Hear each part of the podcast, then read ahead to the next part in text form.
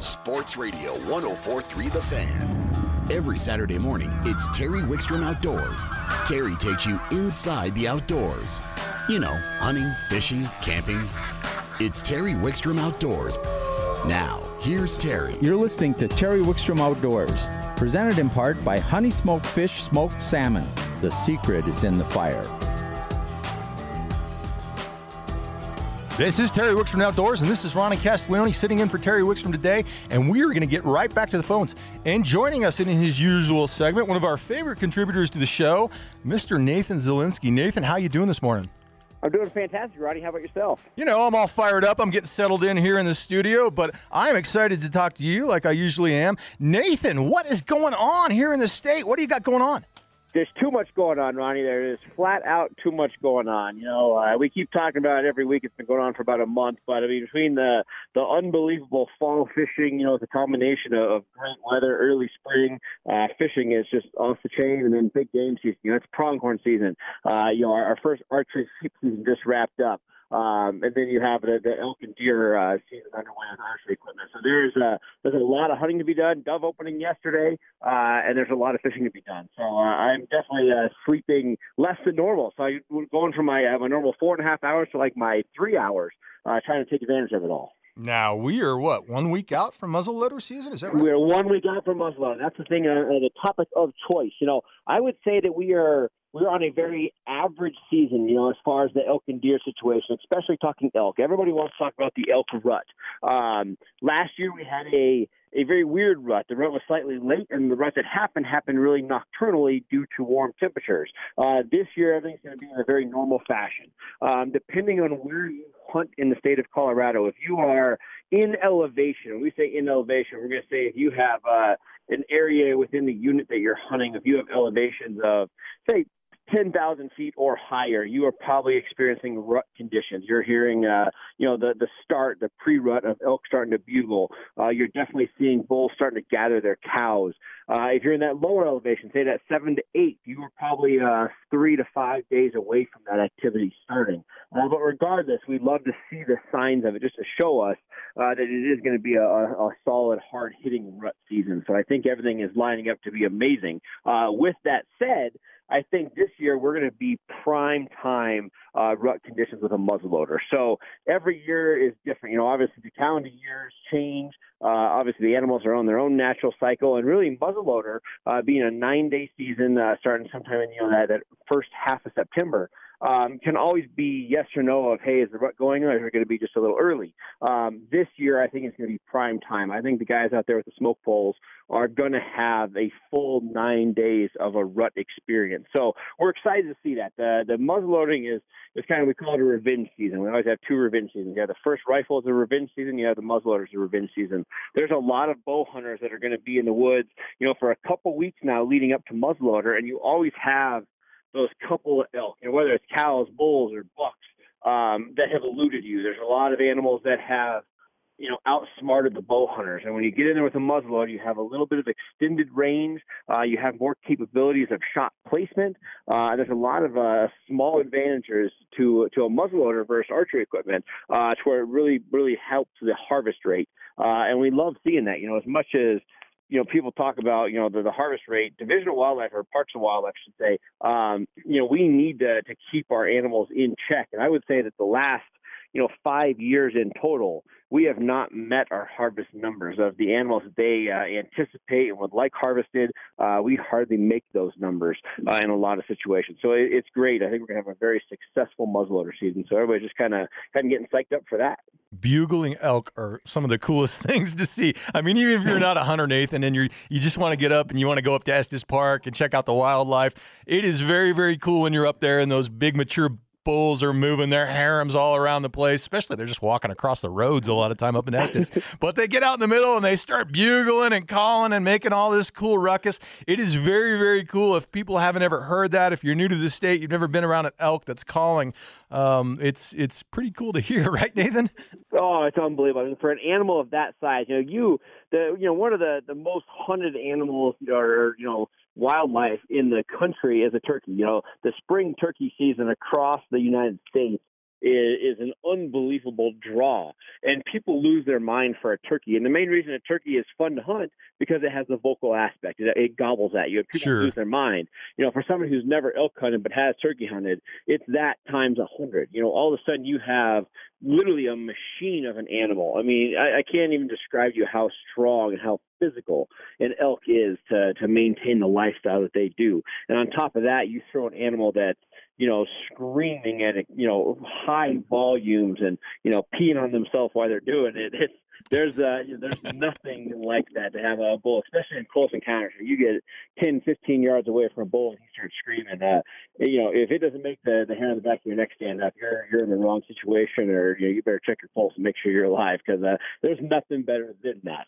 Um, and with that said, we're talking about muzzleloaders. We're getting everybody psyched for the season, and it really falls right along with the archery stuff, and that's what we're going to kind of talk about. So if you're if you're not in the field this morning, listen to this. Hopefully, this will hit home for you. Uh, if not, hopefully, you listen to the podcast getting set. But right now, as we're in again, we're going to say statewide, we're pre-rut, and we're just getting really into that rut conditions. And in some situations, we might be five days away from uh, from really that rut condition for most of the elk hunting in Colorado.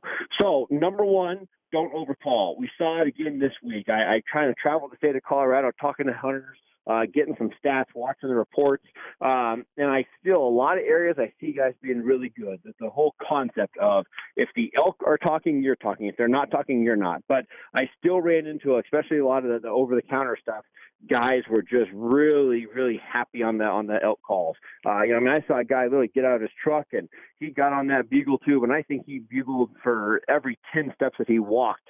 You know, for every mile he walked in. I mean, he was uh, he was got to be short on breath. He was bugling so much, and that's a situation where if the elk are not talking, all you're doing is is making these animals call shy. You're really damaging your hunt. So going forth into the muzzleloader season, you know, obviously it can be a calling season. Um, keep that in mind. If the elk are talking, you're talking. If they're not talking, you're not talking. But also, you know, I think a lot of the muzzleloaders come in. Uh, we have a lot of first-time muzzleloaders. We have a lot of guys that draw a muzzleloader only every three, four, five years, depending on where they're hunting.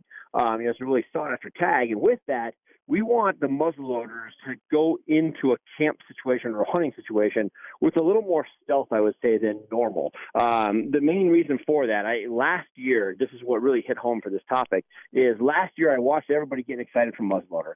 Some of these people made camp a week ahead of time, which would be this weekend. They're out there setting their camps, cutting their firewood, um, getting ready, and other people are going to come in, you know, to camp on Thursday or Friday of next week to hunt Saturday as the opener with all that said, I see so many guys that are not shooting their guns now. They're not shooting at a range.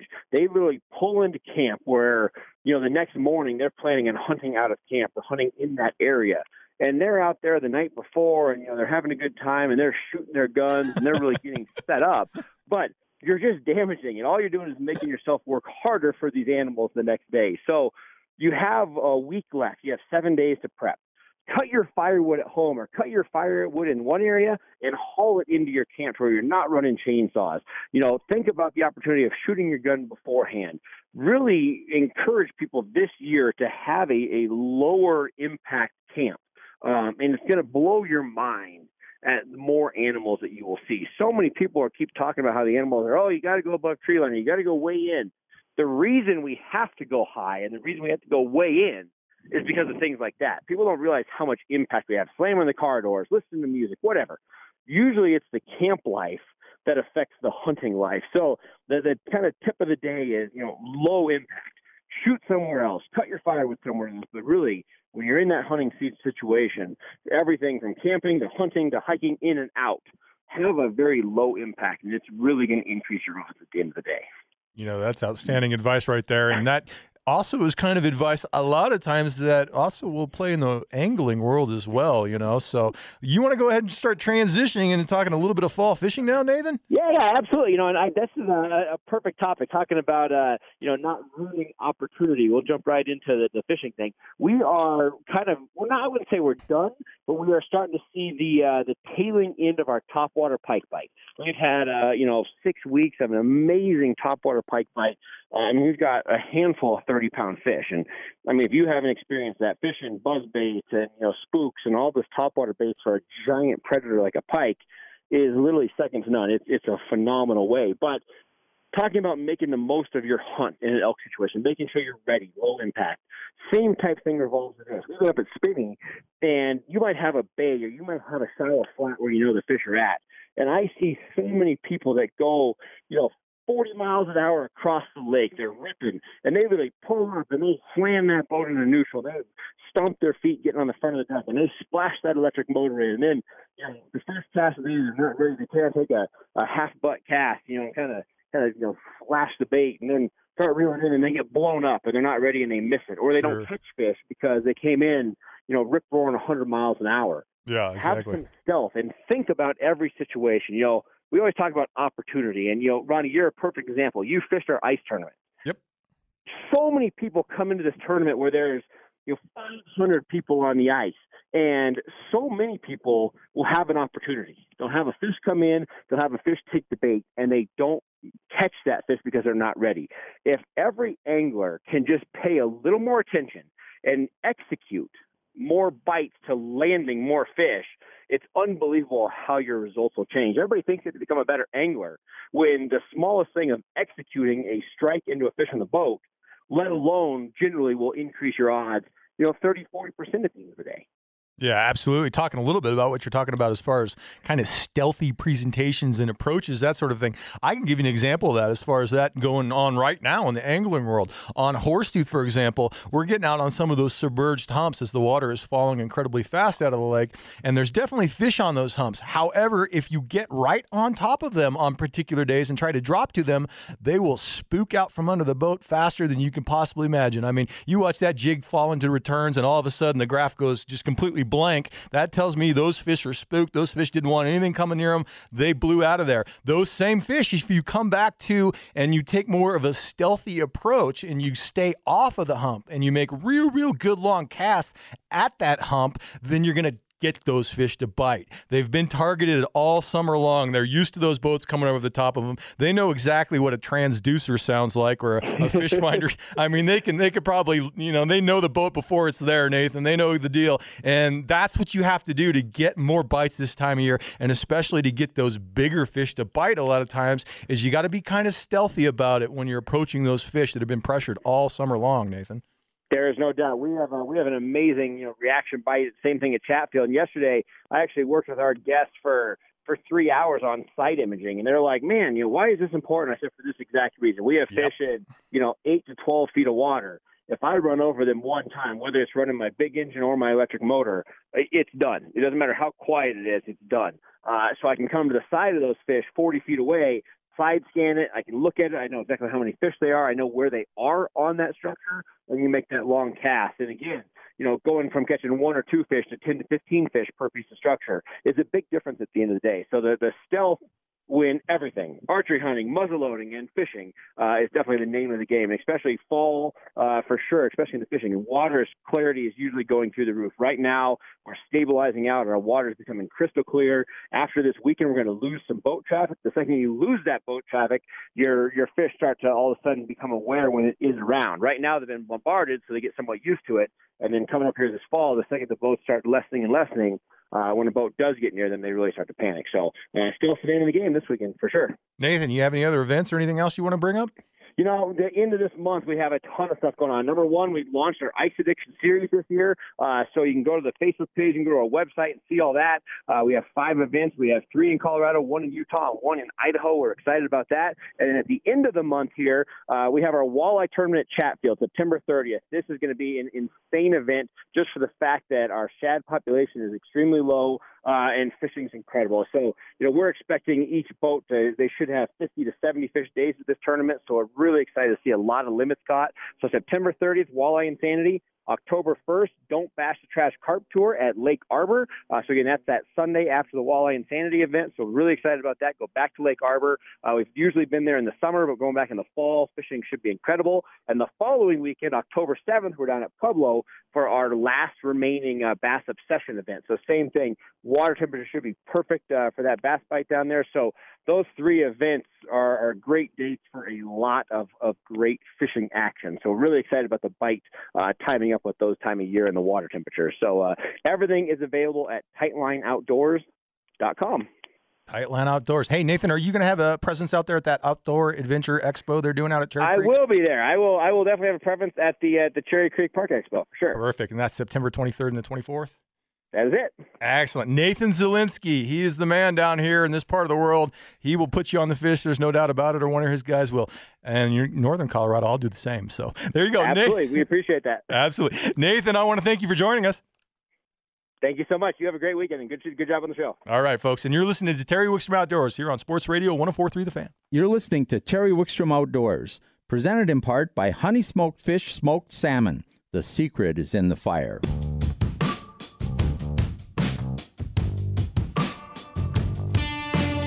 You're listening to Terry Wickstrom Outdoors, presented in part by Sun Enterprises, Colorado's largest ATV and motorcycle dealer. This is Terry Wickstrom Outdoors, and we are going to get right back to the phones, folks. And joining us, he's a local guide here, Mr. Austin Parr. Austin, how you doing this morning? Doing excellent, Ronnie. Thanks for having me on. It's a pleasure to have you on. Now, you've been coming on a lot lately, Austin, and I think you're a good addition to the show. Uh, what do you want to talk about today, Austin? You know, today we normally have been, you know, we typically do the the fishing report for for in town here. You know, as I'm out guiding on the water a heck of a lot, and we're going to kind of switch it up a little bit and talk about how to not only break down but actually fish a lake with a high volume of shad, which we see a lot this time of year. Yeah, it's definitely a timely subject. There's no doubt about it. The little shad, the new ones from the years, are just absolutely all over the lake, and even the adult, the bigger shad, are starting to move around the lake. So there's no doubt about it. The lakes that have these bait fish in them, the gizzard shad, this is when the population is absolutely exploding, and they're everywhere. But people definitely struggle at times to make contact with fish or to trigger bites in that kind of a scenario. So why don't you go through it a little bit, Austin? Absolutely. So, you know, typically in, in the earlier part of the summertime, you're dealing with a lot of fish that are up on structure. They're they're hunting around for small crawfish, maybe some bluegills or crappie, or the occasional shad every once in a while. But this time of year, as you mentioned, all of those little small shad they've hatched and they're large enough to be able to move out over open water. And when that happens, all of your your game fish follow them, and that can be anything from you know a walleye to a smallmouth bass, even largemouth and crappies will school under them as well. So when you get these fish that are out in the middle of the water column, a lot of people, like you mentioned, struggle. So what I typically will wind up starting to do is uh, do a trolling presentation, and you know we do this a lot on our guide trips this time of year, particularly if we're in a lake like Cherry Creek.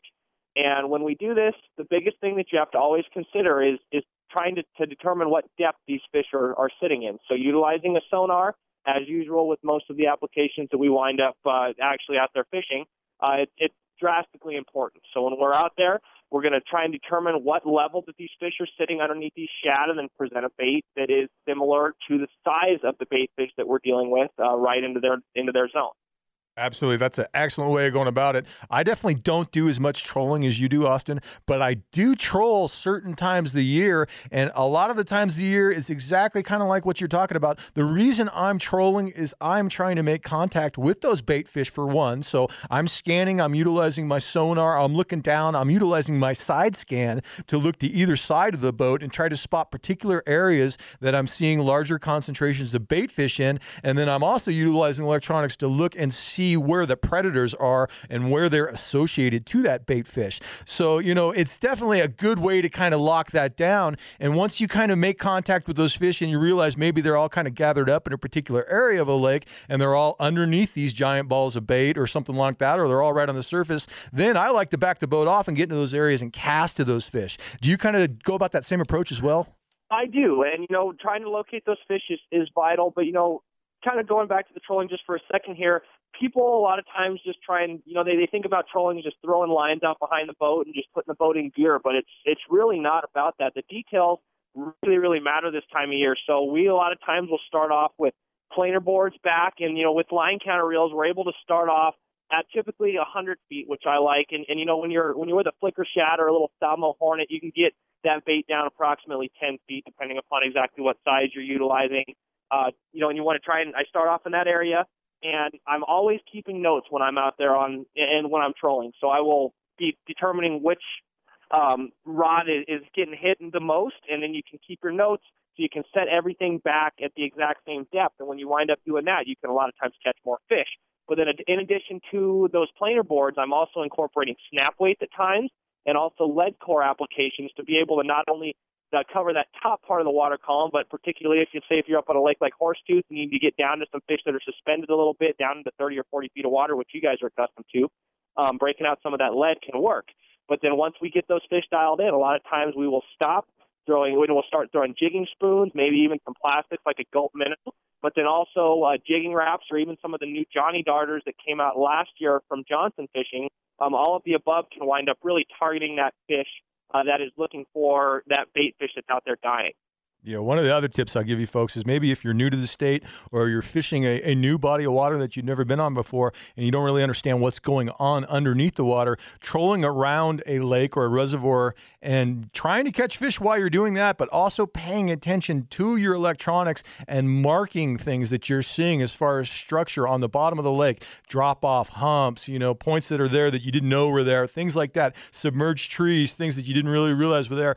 When you troll around a lake, you're going to cover a lot more of it than when you're just kind of casting and fishing your way around the lake. And that's an excellent opportunity to mark that stuff. Then you can come back to that stuff and you may be able to get on top of it and jig it, drop shot it, that kind of a thing, spoon it later in the year, that sort of a thing. It's a good way of going about doing that. And it's an excellent way of learning a lake, right, Austin? It absolutely is. And, you know, it not only gives you an opportunity to maybe find some fish that you can fish to today, but maybe you'll have a waypoint that you can come to, like you mentioned, later in the fall, or even out in the in the middle of the summertime period when those fish are really, really uh, concentrated on that shallower structure.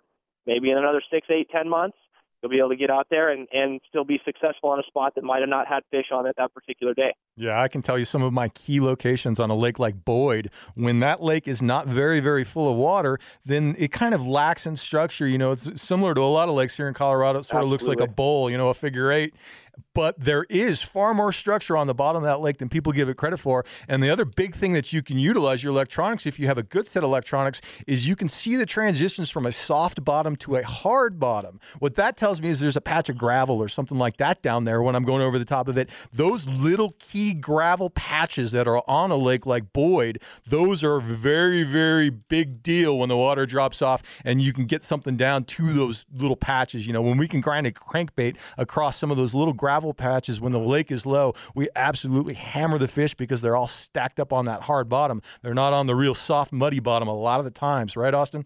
I've seen that absolutely. You know, out of Cherry Creek, I get the same comments from clients and even um, you know customers that you know Cherry Creek's just a bowl out there. How are you supposed to be breaking that down? Well, like you mentioned there, there are small little creases and folds in the in the bottom contour, and when you can find those, it'll stack fish. I mean, there's a couple of spots out there that are some of my absolute best spots in the middle of the summer, and even later in the fall that literally are only a, a one foot change from the main body of the lake, and those fish just pile up on it. And then there's other spots, as you mentioned, that are a good gravelly kind of bottom. And even you know, if, if you're out there just just throwing in the summertime or whenever you're out there throwing, always paying attention to those small details on what you're actually feeling on the bottom is critical. And I found some of those by you know utilizing a, a live bait or even a swim bait that I'm dragging on the bottom, but with a, a nice super line like a Fireline or a NanoFil, you're able to actually pick up how that bottom feels, and you go from okay that that bottom is kind of a muddy bottom, and then okay there's your gravel, and like you mentioned, many times those fish are in and around that harder bottom rather than staying out there on that main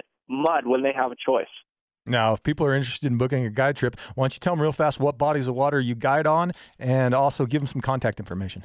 So in town here, I guide on Chatfield and Cherry Creek, and we're seeing lots and lots of good fishing out there right now. There's a little bit more bait fish out at Cherry Creek than there are at Chatfield. So we're doing a little bit more of our summertime and even into some fall patterns out of Chatfield right now. But to get a hold of me, my phone number is three zero three five one four five five four six. Austin Parr. He's been on Fishful Thinker a good number of times over the last few seasons. I know Chad's really enjoyed filming with you, and you've done a really good job on the show when you've been on there, and I think you're doing a good job here on the radio show. So I want to thank you for joining us, Austin. Thank you so much, Ronnie. I really appreciate you having me on. All right, buddy. And we are going to get it to a break. You're listening to Sports Radio 1043 The Fan. You're listening to Terry Wickstrom Outdoors, presented in part by Sun Enterprises, Colorado's largest ATV and motorcycle dealer.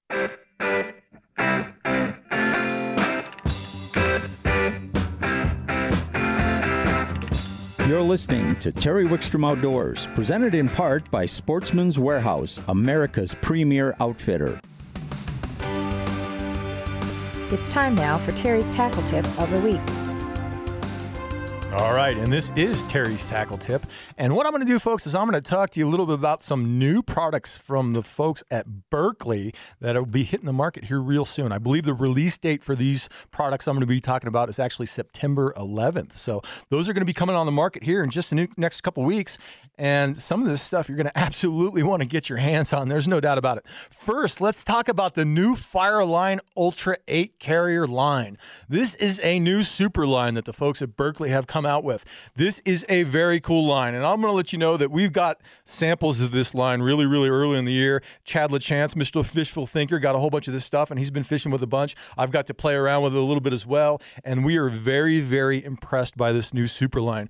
Basically, simply what they have done is they've taken the line, the extruded type of line that they were making Fireline with, or even the, the more improved stuff, the NanoFil, the really smooth, really kind of limp or soft and, and very, very round NanoFil. They've taken that material and now they've made a braided line out of that. So they've taken that real thin material and they've actually gone through the braiding process and made a braid out of that extruded line base. What that does is that makes for an incredibly strong line per diameter rate. So it is a very, very thin line, which means you're going to be able to cast a very long distance with this line. They're saying that you can cast upwards of 10 or 15% longer with this line than the standard older Fireline that they originally had come out with. That's a very big deal because you're going to gain casting distance, and casting distance is definitely a big deal with this type of line. The other thing that they're saying, and what we've seen as well, is that this line is incredibly abrasion resistant. They've they're saying saying it's 50% more abrasion resistant than the original Fireline, which is kind of incredible and very, very hard to be- believe because the original Fireline was one of the most abrasion resistant lines that are on the market. So that line was already the kind of line that you could drag over rocks or docks or up around tree stumps and stuff like that. Now, this new stuff, this Ultra 8, this stuff is even more abrasion resistance because of the braiding process that they're doing with that fused line. So it's kind of a hybrid of the two two style lines. It also is going to be very, very sensitive, folks. There's no doubt about that. It's going to be incredibly sensitive, and it is designed to handle very, very well on spinning gear. That's a big deal because a lot of the super lines, a lot of the braided lines, particularly, don't handle very well on spinning gear. They have a tendency to want to jump off the reel. They have a tendency to want to grab themselves and pull themselves off the reel, and you end up with those wind knots that just go blowing off the spinning reel. This type of line right here is designed not to do that, and the reports I'm getting from Chad who's definitely been fishing this line the most all year long. He hasn't had it blow up on him once so far this year. So the line is doing what these people are saying. Now, in this line, they're going to put it in two colors. They're doing a crystal and a smoke, and they're going to have it at 125 yard spools, 300 yard spools, and 1500 yard spools. Personally, I like to buy the larger amounts of spools, but I suggest people buy the 300 yard spools. If you buy the 300 yard spools and those run 39.99, you can put a hundred yards on three different reels off of that one spool by just putting some backing behind your line. So I like to run mono backing, and then I'll put about a hundred yards or so of that super line on top of the backing in order to fill my reel. That is an outstanding thing. That line is really going to be revolutionary. People are going to love that line. Now, they have a few other really cool products that are coming out as well. The next one I want to talk about is the Snap Jig. I know over the last few years there has been a kind of a, a, resurgence of people utilizing Jigging Raps to catch walleyes and to catch smallmouth and things like that. Um, Nathan's guys have talked about it a whole bunch down there. We do quite a bit of it in northern Colorado as well. Is ripping those Jigging Raps and letting them fall, casting them out, not necessarily just working working them vertical, but actually casting them out and ripping them up and snapping them like that. This snap jig is a new jig that they have come up with, and basically what they've done is they've taken a jig head and they've taken that plastic fin that is on the back of something like a Jigging Rap, and they have made that part of the jig head. So now it's a jig head that you can put a little piece of soft plastic on as a trailer, but it's going to glide and slide and kind of have that whole cool falling action of the Jigging Rap. You'll be able to fish this thing vertically, straight up and down. I think it's really going to shine through the ice. There's no doubt about it. You can hook anything on the back of this thing you want, but it's designed specifically to really hold the gulp minnows or hold the new power bait max scent little minnows very, very well onto the jig. It has a very cool collar on it, and that's a big deal with jigs, folks,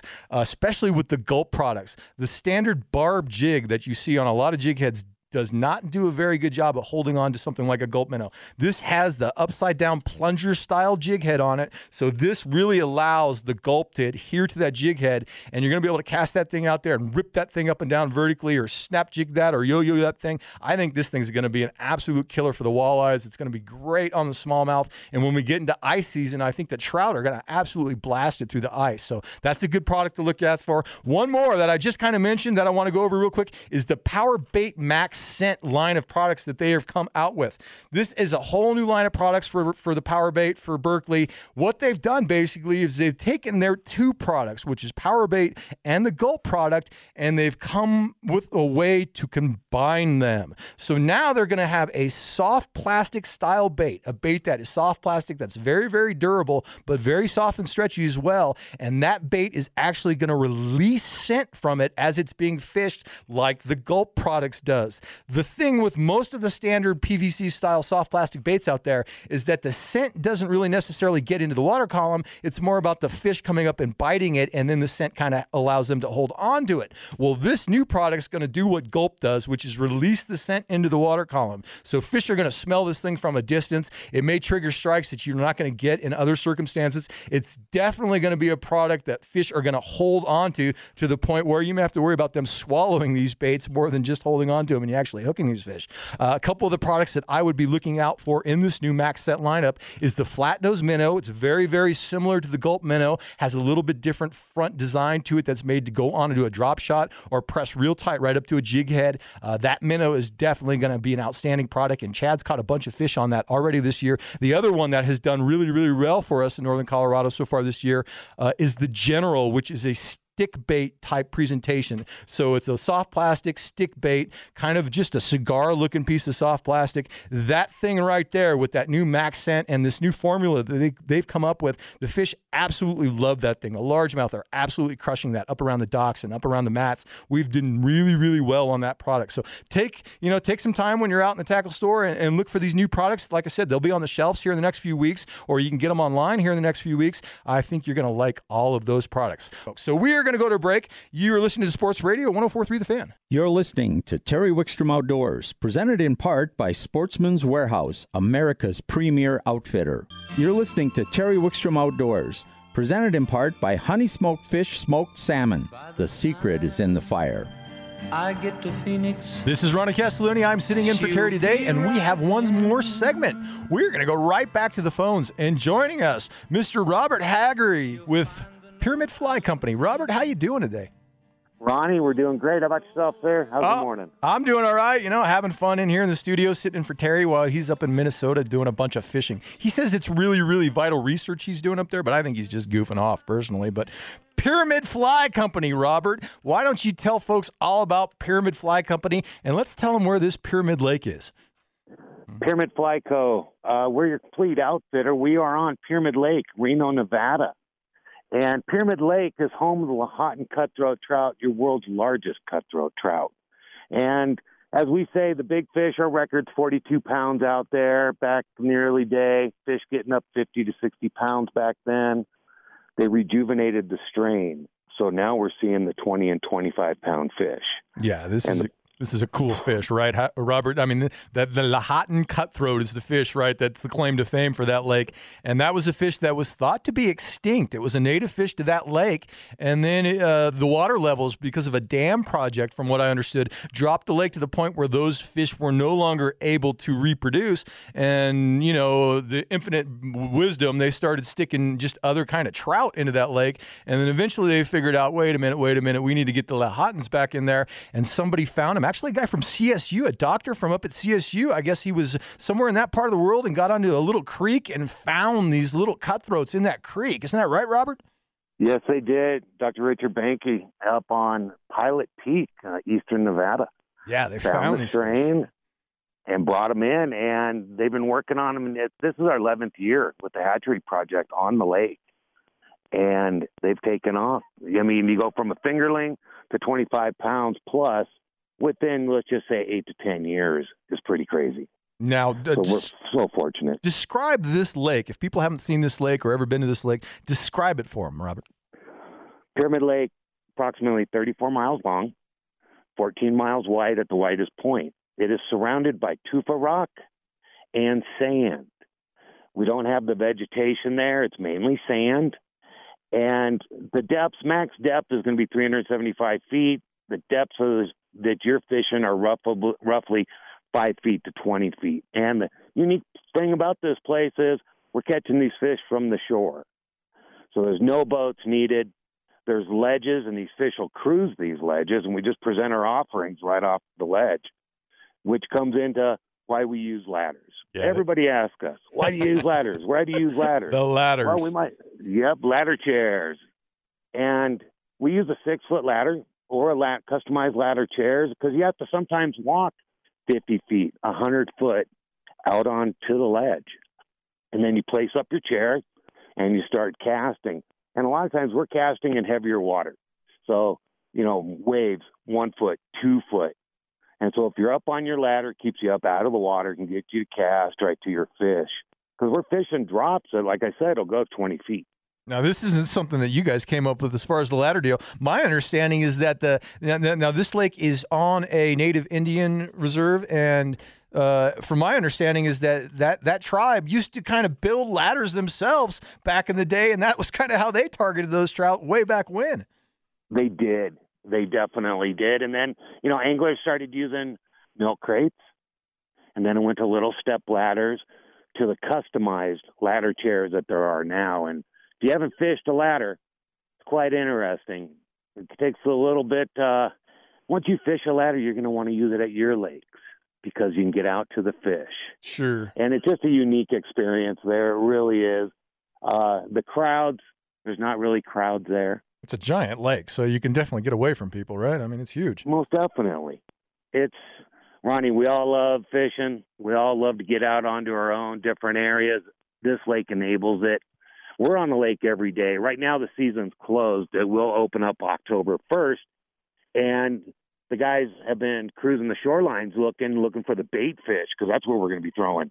October 1st, we're going to be throwing streamer patterns Sure, sure. and getting these bait balls. These these bait balls are right next to the shoreline. yeah, it's a particular and- kind of chub that's in that lake, right? Yes. You got two bait fish populations. You're going to have the cui-ui and you're going to have a tui chub. And the tui chub's smaller than the cui-uis. Cui-uis will get bigger. Uh, the bait fish, I just, if everybody can look at the bait fish video I saw it. that we have on our site, if that doesn't get you excited, nothing will. Yeah, very, very cool footage. One of the things is a lot of times this lake is crystal clear, so you can see these bait fish moving around the banks like they're talking about. And they took some videos from some drones, it looked like to me, and got some vertical footage of this stuff. And you can see this bait getting pushed up and down the bank, and you can see these giant Lahontan cutthroats come blasting up through the schools of bait as they're feeding on that stuff. That's the kind of stuff you're looking forward to. Now, the season, you mentioned it, it opens in October. Let people know how long the actual season is there on that lake and give a description. You know, what are the prime times? When can you expect to come to the lake and catch numbers? And when would you want to come to the lake and try to catch the biggest fish that you may catch all year? Season is October 1st, September 30th. October is a very good month. We say smaller fish, 10 pounds, uh, congregate together with the smaller fish in the five pound range. Starting towards November, November and December, the big fish pack together and they start cruising together. And that's when we got a lot of our 20s, our 22 and our 24 pound fish. And you're Pound stripping, fish, retrieving- folks, not inches, pounds of fish. 22, 24 pound cutthroats. Ed, behind you. Ed, 8 a.m. Rise. All right, guys, we're out on the water. I got some people fishing hoppers for some rainbows and browns. Uh, right. Uh, So now, uh, why don't you uh, tell folks real fast? You know, once again, where's the where's the lake located? Where are they going to fly into if they're thinking about coming that lake from Colorado? what you're going to do is you're going to fly into Reno. Great airport, very easy, very convenient. Inexpensive And to fly gonna- into Reno too, out of Colorado, from what I've looked at. Yes, very simple and pretty cheap, $275 round trip. And then it's 30 miles northeast of Reno is Pyramid Lake on the Paiute Indian Tribe Reservation. We operate out of the only lodge on the lake, which is Crosby Lodge. And we have everything for your needs. What we do is we just want you to fly in. We'll come pick you up, bring you to the lodge, and let's get you on fish. I want you from the minute you land, two hours later, I want you into a fish. That's our goal on these fly in trips. When you guys fly in, we want to get you immediately out onto the water. We're just excited as any angler we bring out. It doesn't get old, especially with this fishery, because you don't know what that next fish is going to be. Will it be that 30 pounder? That's the whole thing. Will it be? Who's going to get that 30 pounder this year? We are all stoked for it.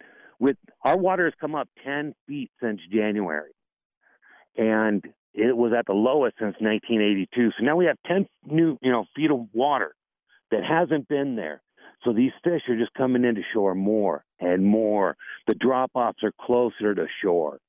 And the fish we're seeing right now, we're seeing 10 to 20 pound fish five foot off the shore. So this new influx of water really made this lake get healthy. It really did. So we're looking forward to it. October's a fun time. It shouldn't be missed for numbers, as we all know. February, especially uh, Valentine's Day on, is phenomenal for numbers. And you can look at there's times we're catching 40, 50 fish per person. Awesome. And a lot of that, uh, that's going to be nymphing or balanced leeches and balanced bait fish. All right, we're running out of time, Robert. Tell people where the website is and how they can get a hold of y'all. PyramidFlyco.com. Give, get a hold of us on there. Social media, Pyramid Flyco, or 1 877 PFC Flies, F L W Y S. We'd love to get our Colorado people out there and let's have some fun, everybody. Awesome. Thank you for joining us, Robert.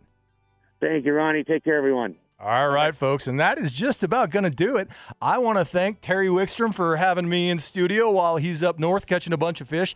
I want to thank Karen for you know taking care of me and putting the show together with me, and I want to thank the guy behind the glass back there for picking me up and making everything run smooth. You've been listening to Terry Wickstrom Outdoors here on Sports Radio 104.3 The Fan.